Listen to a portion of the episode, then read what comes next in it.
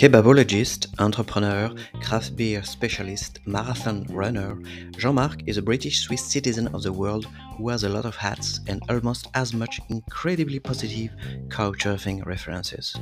We met in Spain last year, and I was lucky enough to catch him just during a break between his life in Madrid and a big adventure in Asia. In this episode, we scratch only a tiny surface of the incredible adventures and experiences that Jean-Marc has lived across the globe, from Mongolia, Turkey to Japan. And something tells me it's not the last time we will hear about him on this podcast. I'll let you judge by yourself. Enjoy this episode.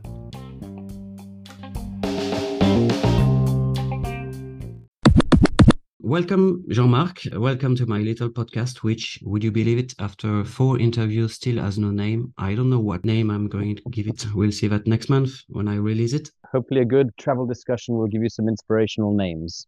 Hopefully. So, Jean Marc, we know each other from Alicante, where you were visiting last year.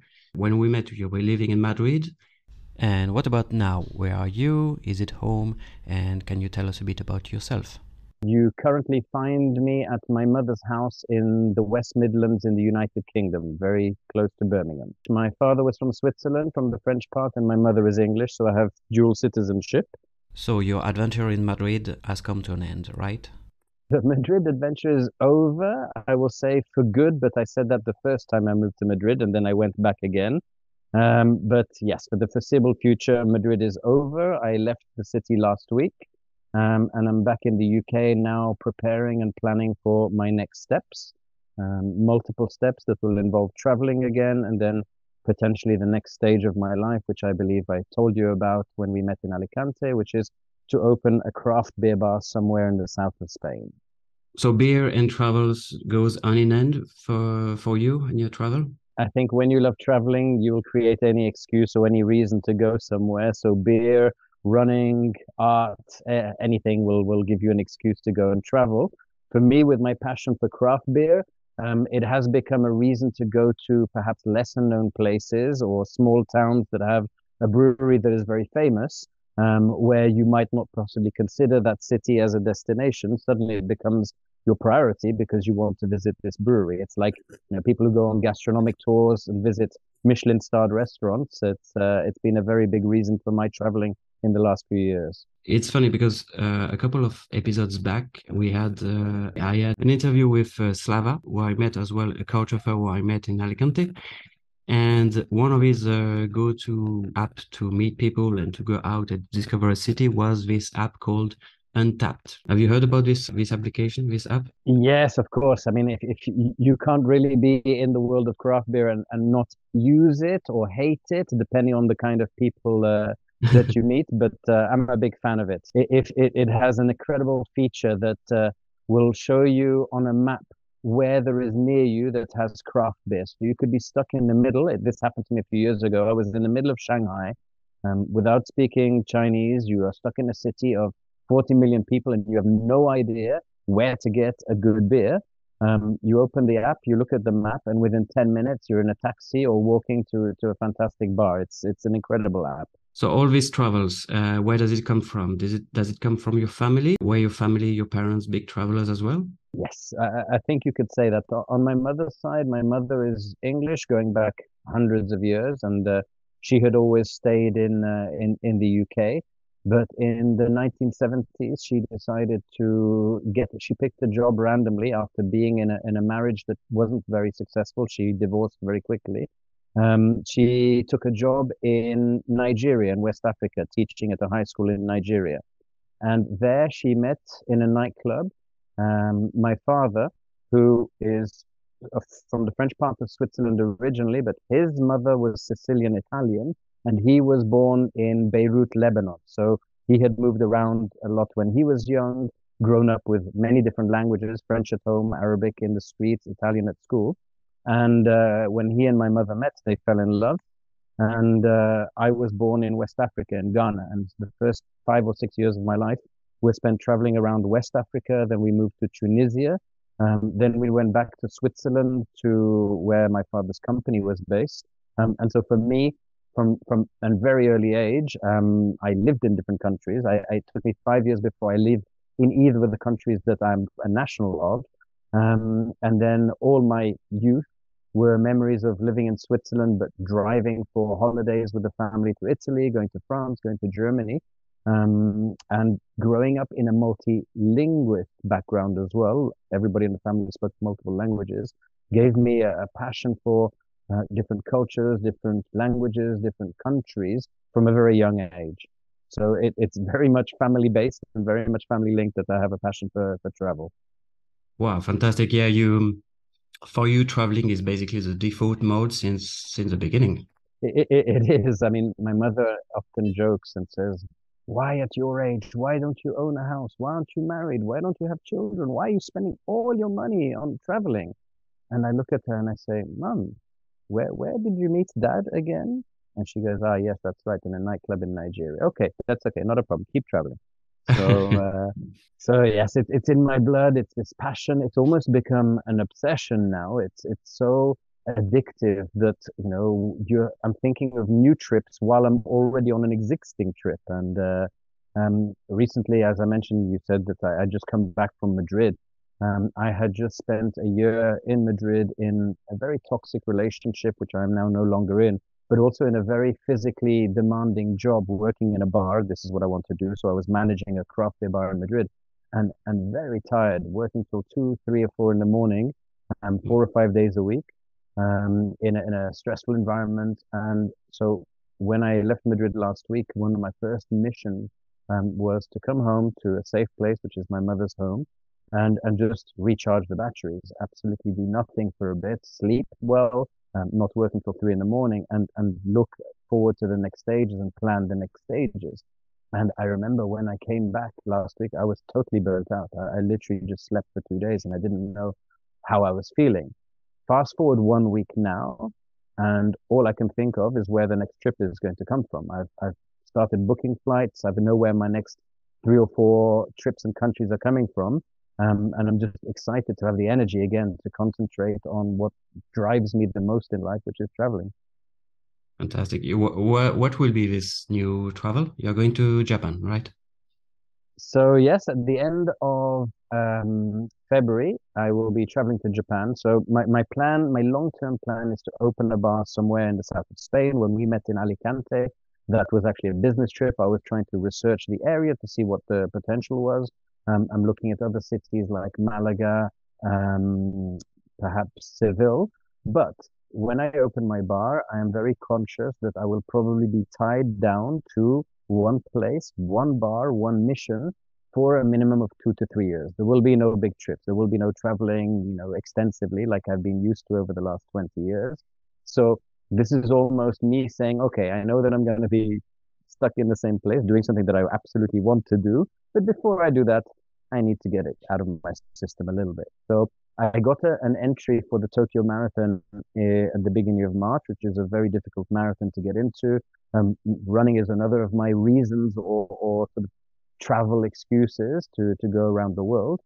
And I will spend two weeks in Japan. And then the plan after that will be to visit uh, some of the countries in Southeast Asia that I have not been to yet. Um, I will be going to the Philippines, um, I'll be going to Laos. Maybe I will try and make it down to um, Papua New Guinea and East Timor, depending on flights and uh, availability.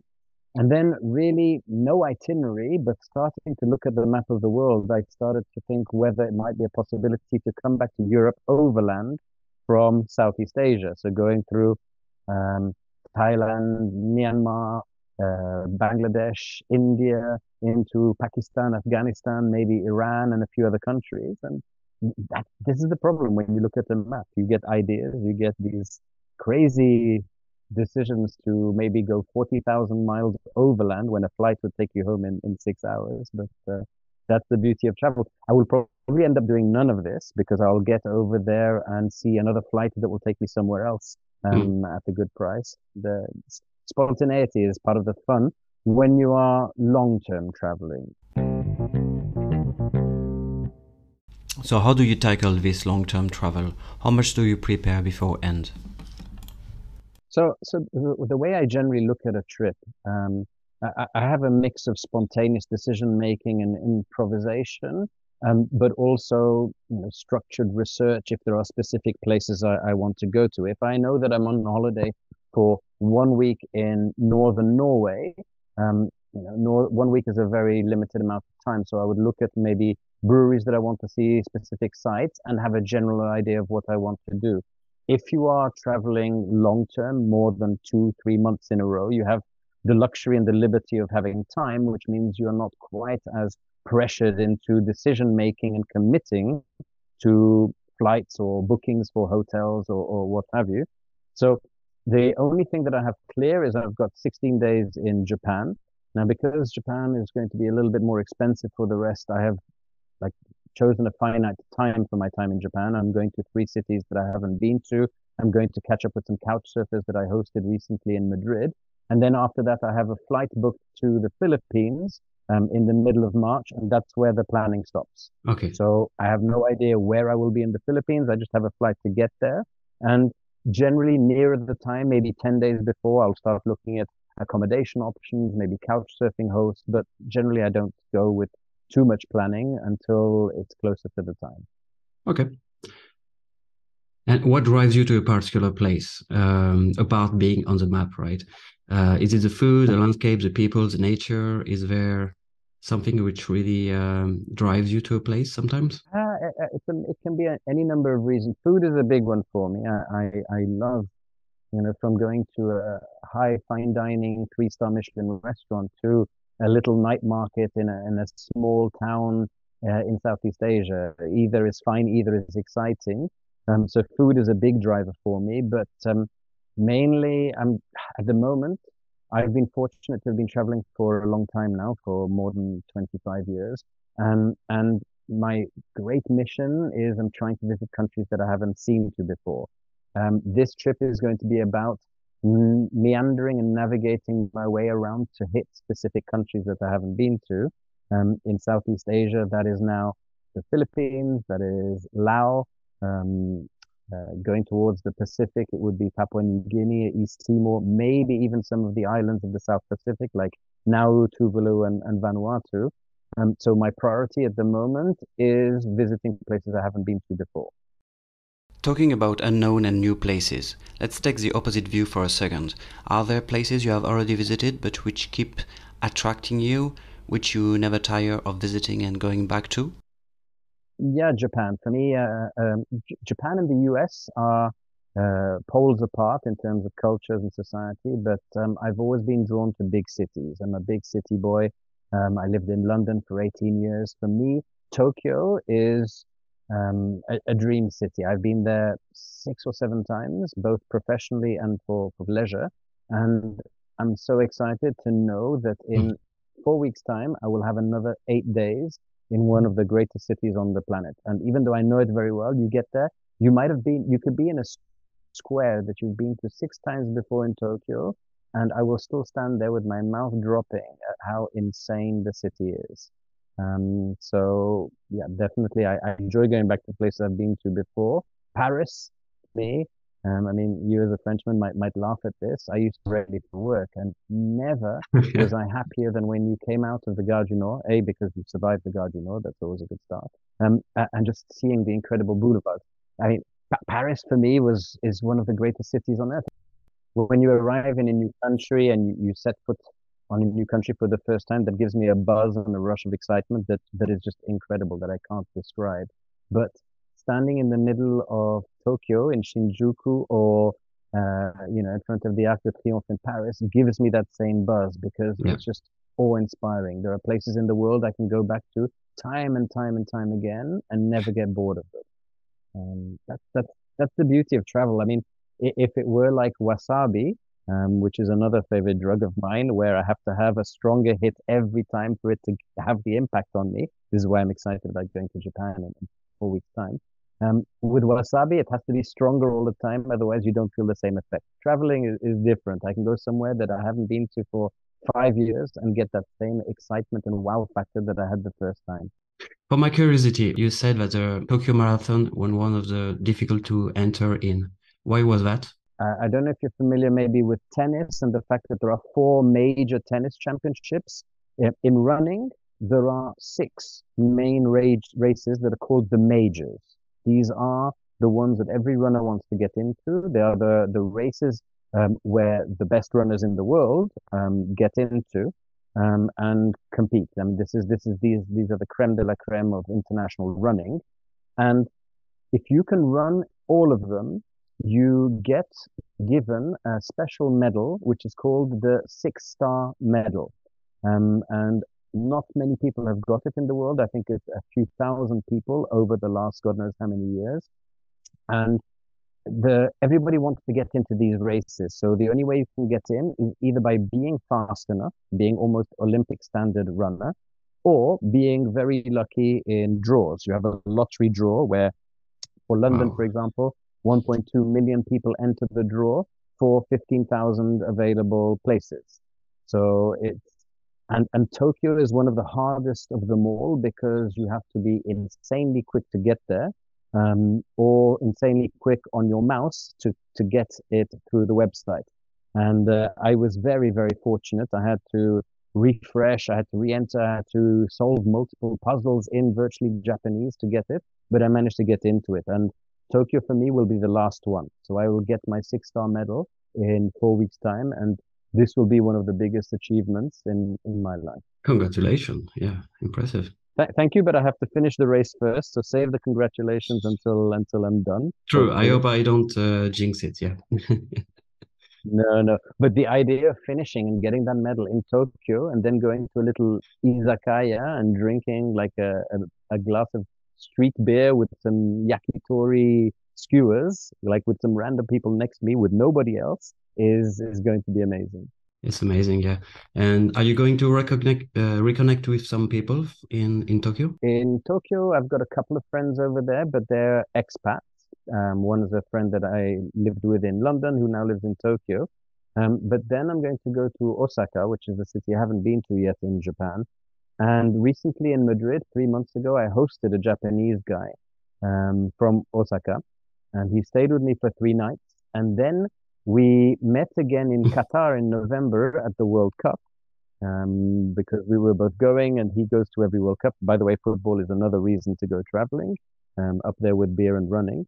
And uh, he has kindly offered to host me in Osaka and to show me the various street food uh, specialities of his hometown. Since you mentioned hosting, I must say that before the interview, I was reading your Couchsurfing profile, which is one of the most uh, detailed and um, enthusiastic that I've ever read. And also, it contains 538 references, which I I calculated in 15 years. That makes 35 couchsurfers a year, almost three new couchsurfers every month, right? Uh, actually, I think I've hosted about 600 people in total. 600. Um, in terms of a, a lot of couch surfers regrettably don't leave reference. There are a lot of people that I hosted who didn't go through the what one should do as a surfer, as a host also is leave a reference for the other person. So I think the in total I've counted I think 600 people that I've hosted over the last 15 years. Um, and there were a couple of years with not many because I was living with a girlfriend or in a situation that didn't allow me to host. I think the year I hosted the most was when I was living in London during the Olympics, and I hosted 110 people in one year. Uh, that was literally like a one in, one out every two or three days. It was uh, a lot of fun. What what does mean couchsurfing for you? How how big a place is it in your um, in your experience? Because you are traveling, of course, but you're also meeting a lot of travelers, right? For, for sure. I mean, couch surfing for me, I don't want to over exaggerate this, but this is the truth. Is the single most important thing that I have used, discovered, or been privileged to be a part of in my traveling.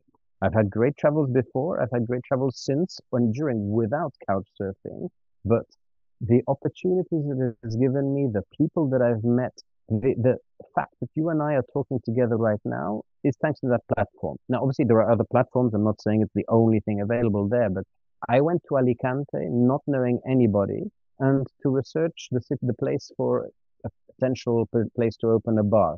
But I thought, what can I do in the evening to make something a bit more interesting? I'll just do a couch surfing event in a place that I don't even live. what happens? You know, we meet over there, we talk, we meet, we made a, a met a few other people, had a great evening, went to get some food, had a few beers, and you and I, three months later, are talking about traveling in a podcast. That's you know that that's how amazing the community is, the community spirit of it is. Um, and it's wonderful. I, I can't believe that I've been in the community for 15 years now. It's, I think this week is my couchsurfing anniversary, and uh, it's it's changed the way, uh, uh not it, it's changed the way I was able to travel. Mm. If you are ex- extroverted and like meeting people, as I am, you will always meet people. You can go to a bar and start talking to the person next to you. That's that that that will always happen. But the community spirit, um, the platform that has enabled groups to make friends, um, the organizational tools that, that the, the community and the website provides um, has changed the way I travel. I wouldn't dream of going somewhere and not opening the app to see if there were any local meetings um, or to see if there were any interesting people. I don't only use couchsurfing. It's not the be and end all. Um, sometimes I want to sleep in my own place. Sometimes I just want to chill and, and be quiet. But to have that available to you if you want it is is amazing. I've been back here in Birmingham for a week now. And on Saturday, I've organized a couchsurfing meeting in Birmingham because I'm bored because I haven't been doing any traveling and I've now rested. Um, and I will be doing a street art and craft beer tour of Birmingham. Um, and four people have signed up so far. So it just means that we're going to have a nice group of people on a Saturday afternoon talking about street art and, and drinking good beer. Is there any other websites, apps, social networks that you use when you travel? Um, so I, I, I often use uh, Facebook groups. Um, if I'm going traveling somewhere, if I'm going to uh, a country that I don't know, maybe a month beforehand, I might join a few uh, travelers groups or just see what there is, just see what comments are going through it, to see if there are any ideas or if people are suggesting things. Um, when I was in the US, I spent three months in the US two years ago um, without uh, hiring a car, as in I didn't have any method of transport other than public transport, which in the US is a, a disastrous situation to be in. Um, I joined a number of uh, carpooling and of uh, hitchhiking uh, and car sharing groups on Facebook. And thanks to that, I managed to find a number of rides. I managed to find um, someone with whom to go around a couple of national parks. Mm-hmm. Um, we shared costs. We hired a car together. So, uh, so, so Facebook is something that I've used for that as well. Um, but know, I'm couch surfing and then social media, whether it be Instagram or Facebook, is what I what I generally use. Reading your couchsurfing profile, I have to ask you. There are so many interesting things that I want to ask you. You ran a marathon in North Korea. You traveled to Cape Town, to Cairo, overland. You did the Trans-Siberian. I mean, who didn't, right? you ate 65 kebabs in 36 days. Was this a dare or what was it? So it wasn't a dare. It is. Uh, it was part of a, a, trip that I did around Turkey, researching material to write a book on the history of kebabs. Okay. Um, so I, I think it's only fair for you to know that I consider myself to be in the top five UK kebabologists. um, I, am not sure there are more than five in the country, but uh, I decided to do a trip around Turkey using couch surfing, but eating two kebabs every single day um, for the entire trip to try and disprove the theory um, based on the quality, terrible quality of kebabs that we have in the UK or in France, elsewhere, that it is actually a healthy food. Mm-hmm. Um, that it used to be the food that the Ottoman warriors used to go to battle on, um, and that it's been misappropriated and destroyed by other countries as a late night drunken snack at three in the morning. So I decided to go to Turkey, visited all the major culinary cities that were famous for having specific types of kebab, and spent every single day having a kebab for lunch and a kebab for dinner over those 36 days, uh, minus a couple of days where I had food poisoning that was not from a kebab. Um, but uh, it, it was a, a great adventure. And if you want to have a good time in a country, understand its culture and the hospitality of the people, try going to Turkey and telling people that you are writing a book on their national dish.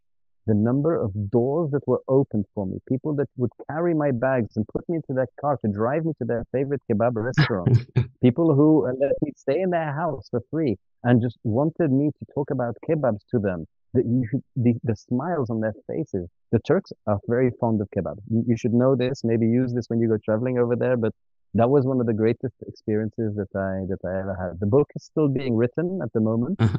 um, but it was it was a very and to prove the theory, I ate all those kebabs in 36 days and came back and lost three kilos on the trip. So, but that was probably because there was no beer on the trip either. So take it as you wish. Amazing. Also, I read something about you appeared on a Mongolian evening television. If we ever meet again and we're in a group and someone says, you know, what are your fondest travel memories? I usually say, well, I could tell you the story of the funniest day of my life. Not the best, not the most interesting, not the most amazing travel story, but the funniest day of my life was that day in Mongolia when my friend and I were doing the Trans-Siberian and we had gone from Russia down into the Trans-Mongolian and gotten to Ulaanbaatar.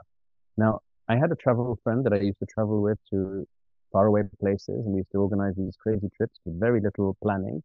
And we realized that the days that we were going to be in Ulaanbaatar were going to coincide with their national festival, like the uh, 14th of July in France or 4th of July in the US. It was a national celebration in the capital where the whole country goes from the countryside to the city and celebrates in the stadium their independence 50 years ago from Russia when they became a country.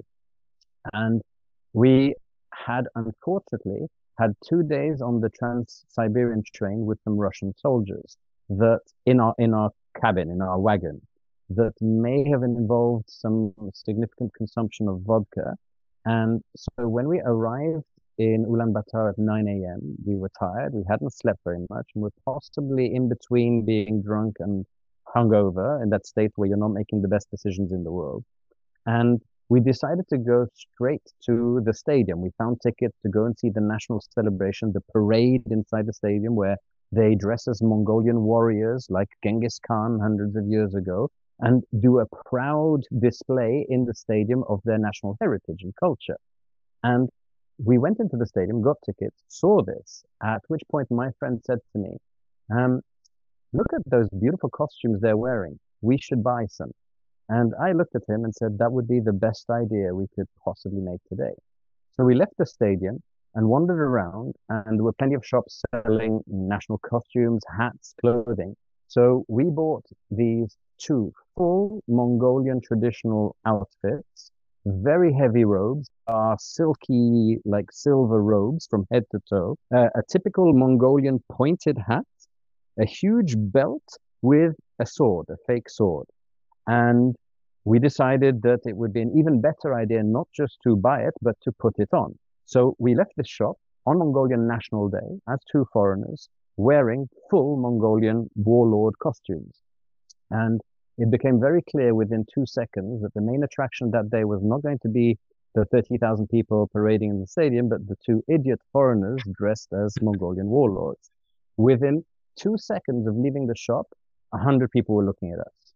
Um, people came over, asked for photos, uh, foreigners, locals alike. They kept on coming saying, you know, what are you doing here? And we're like, well, we're trying to blend in, look, looking local, look casual, look normal.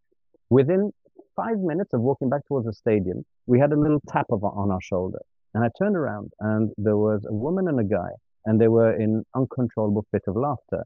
And the woman was holding a microphone and the guy was holding a camera. And the woman, in between laughing, said, We are from Mongolian Evening News. Can we please interview you?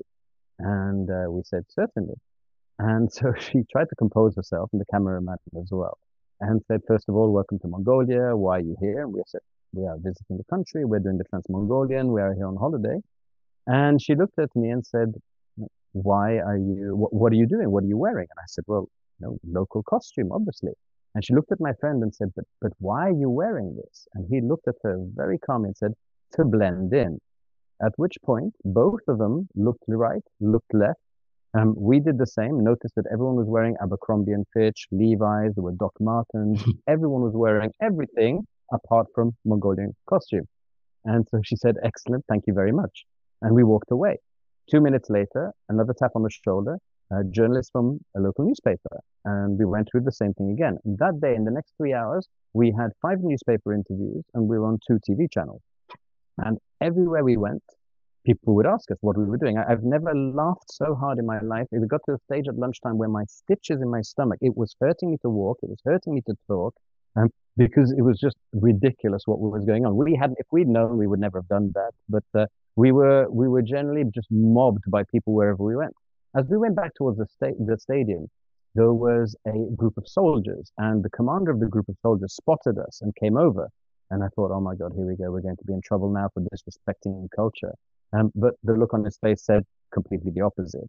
He came over and said, Can I take a photo of you? And we said, Yes. So he clicked his fingers, and a squad of 40 Mongolian soldiers came out of nowhere. And there's a photo of me and my friend in this huge group of uh, military fatigue wearing Mongolian soldiers, all of them with a huge smile on their face, and two idiots in the middle pretending that we were the Mongolian warlords in the middle of it, So it was just a very funny day. It was non-stop laughter. But the part, the funniest part of it, of appearing on, on television was we had a dinner arrangement with some friends that evening that we'd met on the train three days before, and we knew we were going to be in Ulaanbaatar at the same time. So we booked a, a, a table at this nice restaurant for local Mongolian food. And we hadn't taken the costumes off. We still hadn't been to our hotel because we'd spent all day celebrating being Mongolian. And uh, we went to the restaurant where we were the first people there out of a table of 10. And the same thing happened. Everyone looked at us. The waiters didn't understand what was going on. We said, we have a reservation. They're like, yeah, but why are you dressed like that? And said, it's a long story, but we're trying to blend in and failing miserably. So we got pointed to our table. And 10 minutes later, our friends arrived that we hadn't seen for four days on the train, looked at us, shook their heads, like, of course you're going to be sitting there. Of course we see you dressed as Mongolians. And so we sat down, had dinner. And then a moment appears, which was just absolutely hysterical. The waiter runs over to us, grabs my arm, and goes, points at the television that's in the restaurant. And we appear on television. Literally, everyone is looking confused because they're, they're, there we are sitting quietly trying to enjoy our dinner, looking like Mongolian warriors, but we're on television at the same time. And everyone's just like doing this double take of like, what the hell is going on? Who are these guys? And the funniest part is, as the lady was interviewing us and asking me why we were there, and I said to celebrate National Day, um, we were being dubbed because it was a Mongolian TV channel. So we were speaking in English, but being dubbed in Mongolian so that the Mongolian people would understand it. So then it came to the question to my friend, and she said, But why are you dressed like this? And my friend said, To blend in, at which point all the Westerners who spoke English in the restaurant erupted with laughter. And then a millisecond later, it was dubbed in Mongolian, don't know at which point all the Mongolians and all the waiters erupted with laughter as they understood that we were trying to blend into. It was just one of those moments where you think, we go back to our hotel that day, and I say, if I ever laugh in my life as much as I've laughed today, then I'll be a happy man. It was just hysterical from the first to the last minute.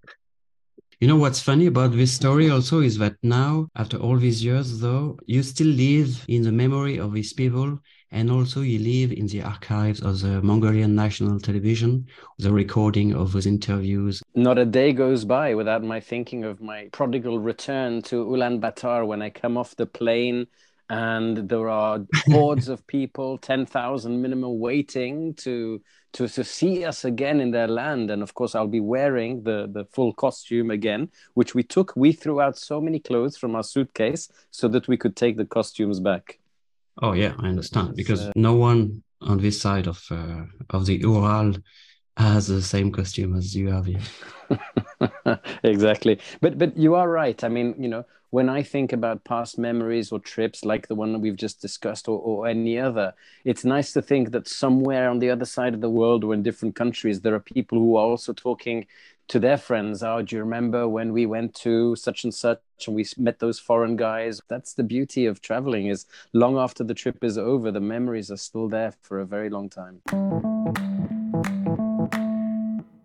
So travels bring people into your life? And i was curious if travels have brought also some skills. For sure 100% i mean it's it's not a cliche that's you know to say traveling opens your mind. There is no way that one can have better understanding of the world and how it works, its failings and its successes, than, than by traveling. You know, if, if you sit in your house all day long in the same country, or you never visit South America, or see the poverty or the beauty of, you know, floating markets in, in Thailand, you, you do not understand how just how diverse and, and big the planet is. So, you know, traveling brings you humanity, humility, because you understand that you are just a small person, a small part of you know your own environment and community, but that there are tens of millions of other ones around the world. And I think humility is the biggest teaching that you get from travel. Um, and the biggest joy and privilege is to understand how other people go about their lives.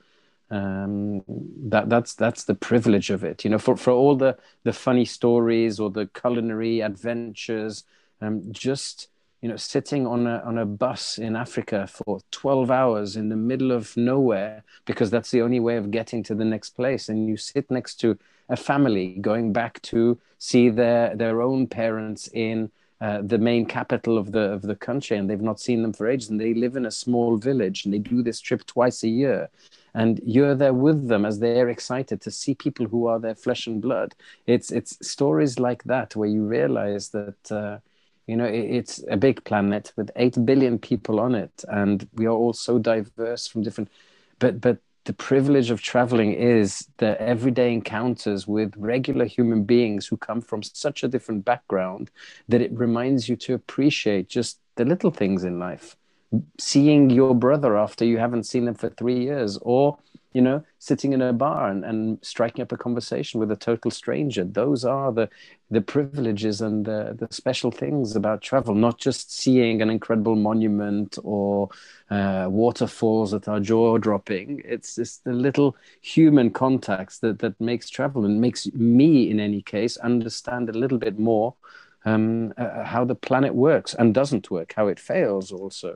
You know, when you, when you see absolute poverty in, in a small village wherever on whatever continent and you understand then how lucky you were genuinely to have been born in a privileged background to have the chance to do what you want. And you go and see these people who just from where they were born and who they were born to will not have that that privilege. And that's the humility that, that you get from traveling do you have any tips or tricks for anyone traveling? For example, is there something in your luggage which is always there, which you, you cannot do without? So, uh, a tip certainly.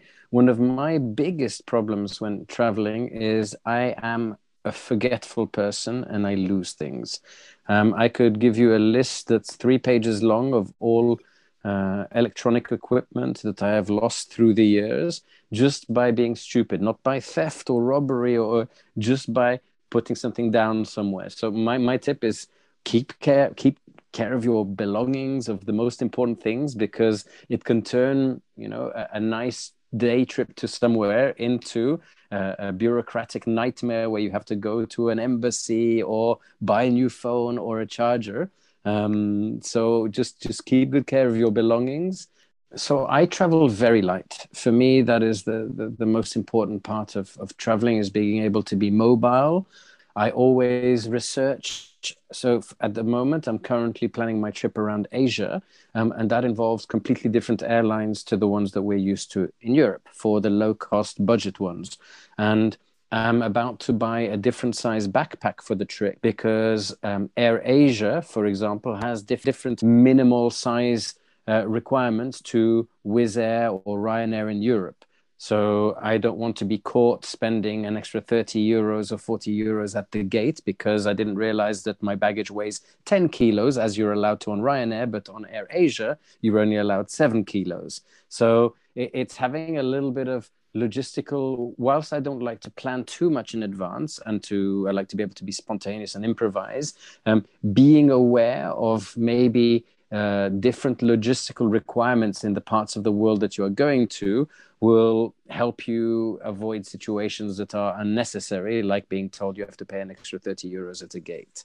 So I'm currently having a look at the requirements for the different airlines that I think I might be able to use. Um, be very flexible in your approach, be very patient, um, which isn't always easy when you're traveling around Africa, for example.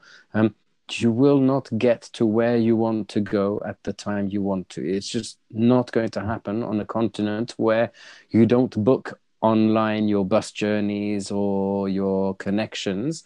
Uh, and so, you know, keep a, a smile on your face when you've just found out that you're going to have to spend another seven hours in the middle of nowhere, this bus depot where the only thing on sale is popcorn and full fat Coke. Um, that's that's what you have to have unfortunately. So you know make the most of every situation talk to people around you read a book and, and be patient. But the biggest tip that i that i can give when you are traveling long term on the road is be aware that things will not always go as you expected or planned. That is part of the journey and can be transformed into a fun part of the journey even though it's frustrating at the time. But uh, um, you know be be patient and uh, prepared to adapt as you're going Excellent advice, indeed. I also wonder do you have any friend or acquaintance that you would like to nominate for this podcast? Is there someone in your mind who embodies as well the quintessential uh, traveling lifestyle and philosophy? Yes, definitely. Uh, and, and, unfortunately and fortunately, the world of couch surfing throws up a number of people. Uh, like you always think i always think oh, I'm, I'm a really well traveled person then i remember i have two friends who've been to 150 countries uh, a couple of others that are you know lawyers who decide that they don't want to work for six months of the year and go traveling around Africa. So uh, I, ha- I, have a, a, an Irish friend, an old travel partner of mine. We met very randomly in a bar in Slovakia 20 years ago. And uh, every few years we decide, let's go and, uh, and hit a random country together. And uh, uh, she, she's a lawyer from Ireland and has a completely different lifestyle where she goes back. She loves buying handbags and shoes, um, loves the luxuries in life. And then suddenly she'll say, okay, let's go to Zambia, Uganda, and Rwanda for four weeks and, uh, and enjoy that part of it. She was recently in Peru during the unrest in South America, trying to find a way of seeing what she wanted to see, Machu Picchu, even though it was all closed.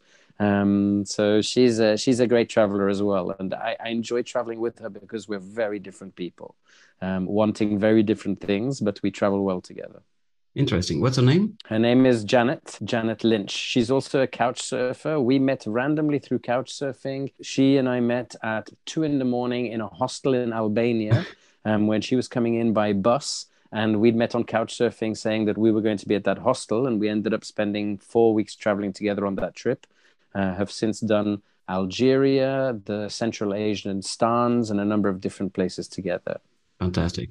She would give you a very different perspective um, to mine in any case because she has different priorities, um, but is also insatiable. If you if you say to her, you know, have you ever heard of this random tribe in Papua New Guinea that you think that you've just discovered because you saw this documentary? She will say, "Oh yes, I was there in 2011. I did their initiation ceremony and uh, wetted the baby's head of the leader in the tribal gathering." and you're like, "Okay, Janet, thank you very much for making me feel silly again." Wherever you go, she's been there. Yeah, exactly. which is why I'm very much. Which is why for me, I'm going to go somewhere on this trip that she hasn't been to before, and I'll be sending her photos, and I know that she'll be impressed impressed and she'll be at the same time looking at flights on her other mobile to decide when she can go there to go to the same country as well. But uh, that's that's the beauty of having friends who travel as well is it's competitive. We all want to go to as many places as possible but we also ask each other for advice and and you know for experience and uh, and, and tips as well. That's that's the beauty of the traveling community. Uh, one tip that i would give you or just a community in case you're not aware of it there is a group on facebook called EPS, which is every mm-hmm. passport stamp. And as the name would imply, it's a community of, of I think, 16,000 people um, who want, whose objective is to visit all the United Nations countries in the world. So 193 plus or minus Taiwan, whichever way you want to look at it. Um, but it's super helpful because when people go to very far off places or insecure and dodgy places, uh, whether it's terrorist or civil unrest, um, uh, country visit reports are published in the group. and they make for incredible reading. I mean, they, they will, you know, there, there was one the other day about uh, a visit to Somalia, to Mogadishu, to which hotels have the best security, how you can still go out and, and visit places. Um, that, that's a very fun group to be a part of because it's the people who are the most extreme travelers you are likely to find. Um, and yet it's still everybody trying to help each other. Um, giving each other really strange uh, information on random crossings between Tajikistan and uh, and Pakistan in the mountains. It's a it's a fascinating community and group. Incredible. EPS. All right. EPS. Every passport stamp. Uh, all right, Jean-Marc. Um... I, I, have a question for you, if that's okay. I'd like to turn the tables at the end of this uh, conversation. What are your next travel plans? My adventure is, if we can call that adventure in Alicante, is uh, coming to an end. I think it's been one year I'm in Alicante, and I want to move to move out. The job is not going so great. It's not fulfilling really. So I want to. Um, it's now or never. I so right now I'm feeling going to Valencia for a few months, and after to um, to keep to keep traveling. Basically, I don't want to. What I've been doing for the past uh, ten years is basically I go to a country because I found a job there and then I stay in the country and so on. So what I would like is just to go to a country and or to go to a new city and experience a life there. So what I'm thinking is either either staying in Europe or pushing to Turkey, stay, passing more times in Turkey, and all the other options is to go to Mexico for uh, six months, one year, or something like this. The, this is an amazing world in which we live nowadays to be able to go, well, I fancy maybe going to Turkey or maybe Mexico. I don't know. To have that opportunity or to be fortunate to be able to say, you know, these are my next moves.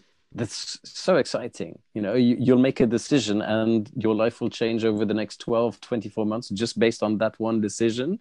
Um, that I, I see that as amazing. You know, some yeah. people might be a bit afraid of that kind of situation, but uh, I think that's absolutely amazing. If you choose Turkey, let me know if you want a good address for a kebab restaurant. Oh, definitely. I will probably not do that during 36 days, but a few times a week, no problem. Excellent. Well, I hope I hope you I hope you whatever you decide, I hope you have an absolutely fantastic time and I hope our paths cross traveling somewhere again. Yeah, I think that like uh, we probably go and hang out on couchsurfing, and oh look, look who's there. That that happened to me two years ago, last year in Colombia. Uh, a guy that I hosted three times in Madrid. I just sometimes you know it bugs a little bit on on Hangout. It shows you like things from different countries or whatever, and I was like, he can't be there. It said it was like less than a mile away from me. And I was like, that's not possible. And I messaged him and five minutes later I was meeting somebody that I'd hosted three times the previous year. It's it's amazing. it's a very small world. It's it really is. Yeah. You know what, Jean-Marc? I think that in a couple of months, uh, we'll ping you again in order to see if we can have a second interview because I want to hear everything about your adventures in, in Asia and congratulate you about your marathon. Possibly, yes. Probably we'll catch up in uh, in a few months if you if you agree. Of course. This was a pleasure. Well, thanks very much for the podcast. It's um, All it's right. been always interesting to talk about travels, and uh, it's been good to catch up with you again and look forward to the next time. Great, me too. Looking forward. And I will share your uh, socials, okay, if you agree, so that people can uh, follow your adventures. Okay, dokie. Thank you very much. Thank you, Jean Marc, and have a good evening. You too, Hervé. Take care. Bye bye.